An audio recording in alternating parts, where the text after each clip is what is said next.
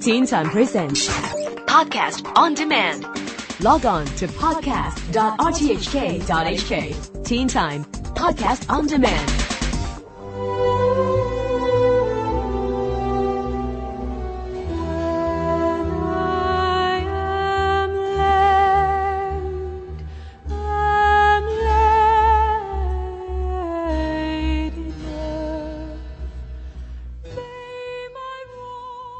Good evening and happy year of the dragon, teen timers.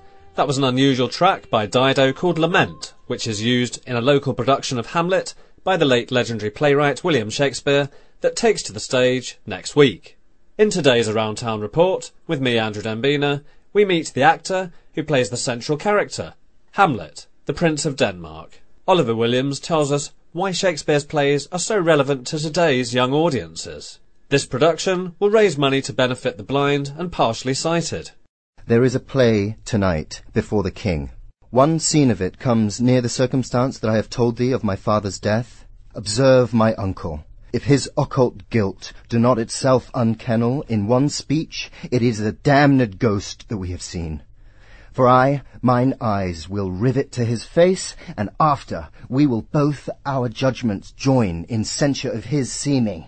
My name is Oliver Williams, and that was a piece from the play Hamlet. And I was reading a little bit from the play just before the play within the play. This is one of the iconic Shakespeare plays. You talk about a play within a play. I'm sure there'll be many teenage listeners who haven't studied this. Can you just give us a nutshell version of what Hamlet's all about? Well, Hamlet is visited by a ghost who tells him that his father was murdered by his uncle. And so Hamlet doesn't know whether or not to trust the ghost. So he sets up a play. He writes a little play and shows it to his uncle, hoping that the king's guilt will show through as he watches the play. And in fact, they do the play. The king runs out of the room and Hamlet knows that the ghost that visited him was the ghost of his father and he will revenge his murder. So that does sound as though there's quite a lot to this plot. For someone who hasn't studied it before, is it necessary to have some background knowledge? No, there isn't. It's quite clear what's going on as long as the actors are doing their job.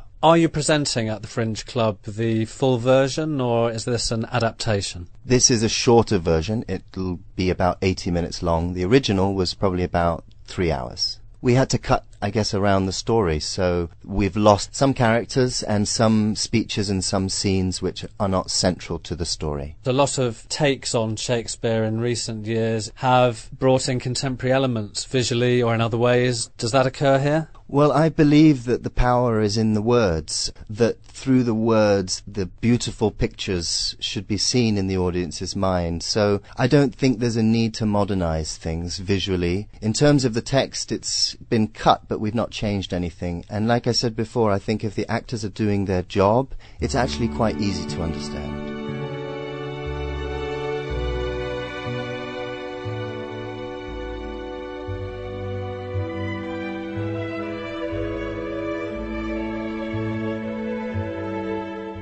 I think we all feel it's important that local school kids come to see the show. And so because of that, we decided, why don't I go and visit some schools? So I visited a few schools in Hong Kong and spoken to some students about the show because we want as many people to come as possible because after all, we're raising money for charity. I think it's Shakespeare is very, very important to, to young people, but it needs to be introduced to young people in an exciting way. Uh, it's my passion really to try to bring that to local Hong Kong people. So after the show, I will be trying to go to schools and trying to run workshops and introduce Shakespeare to these kids in a, in a fresh and different way because I think that Shakespeare is more and more important as time goes on. Well, the production we're doing is in English. So I suppose the majority of it will be English language schools. But because I speak Cantonese, I would really like to go to some local schools, yes. I speak Cantonese, yeah, but that's not because I went to school here. That's mainly because all my friends when I grew up were Chinese.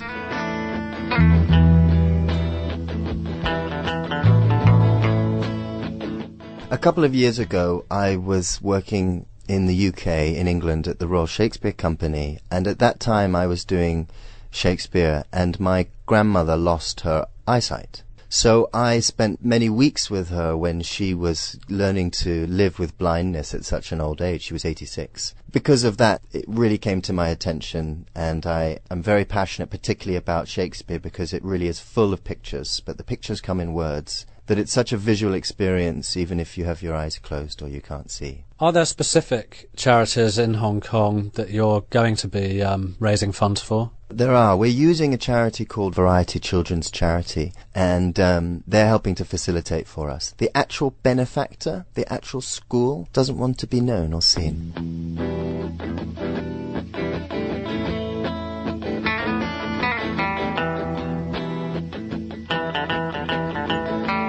Tis now the very witching time of night, when churchyards yawn and hell itself breathes out contagion to the world. That speech Hamlet makes before he goes to revenge his father's death, pretty close towards the end. Although it all sounds really dark, Shakespeare obviously was a master, master writer. So for every dark, there is its equivalent light. So it has a really nice balance. So I really encourage you to come and see the show, particularly if you think Shakespeare's boring because we can show you that it isn't. How do you think Shakespeare stands up to modern day novels, fiction set in historical contexts? Is it a big ask for today's younger generations to really get into a Shakespeare play? No, absolutely not. If you look at what the plays are about, they're about revenge, racism, love, madness, an old person losing his mind, um, what it's like to be poor, what it's like to be rich, what it's like to be a woman, what it's like to be a man, what it's like to be young, what it's like to be old. It's all there and it's all masterfully written. Far better than any movie. Come and see it.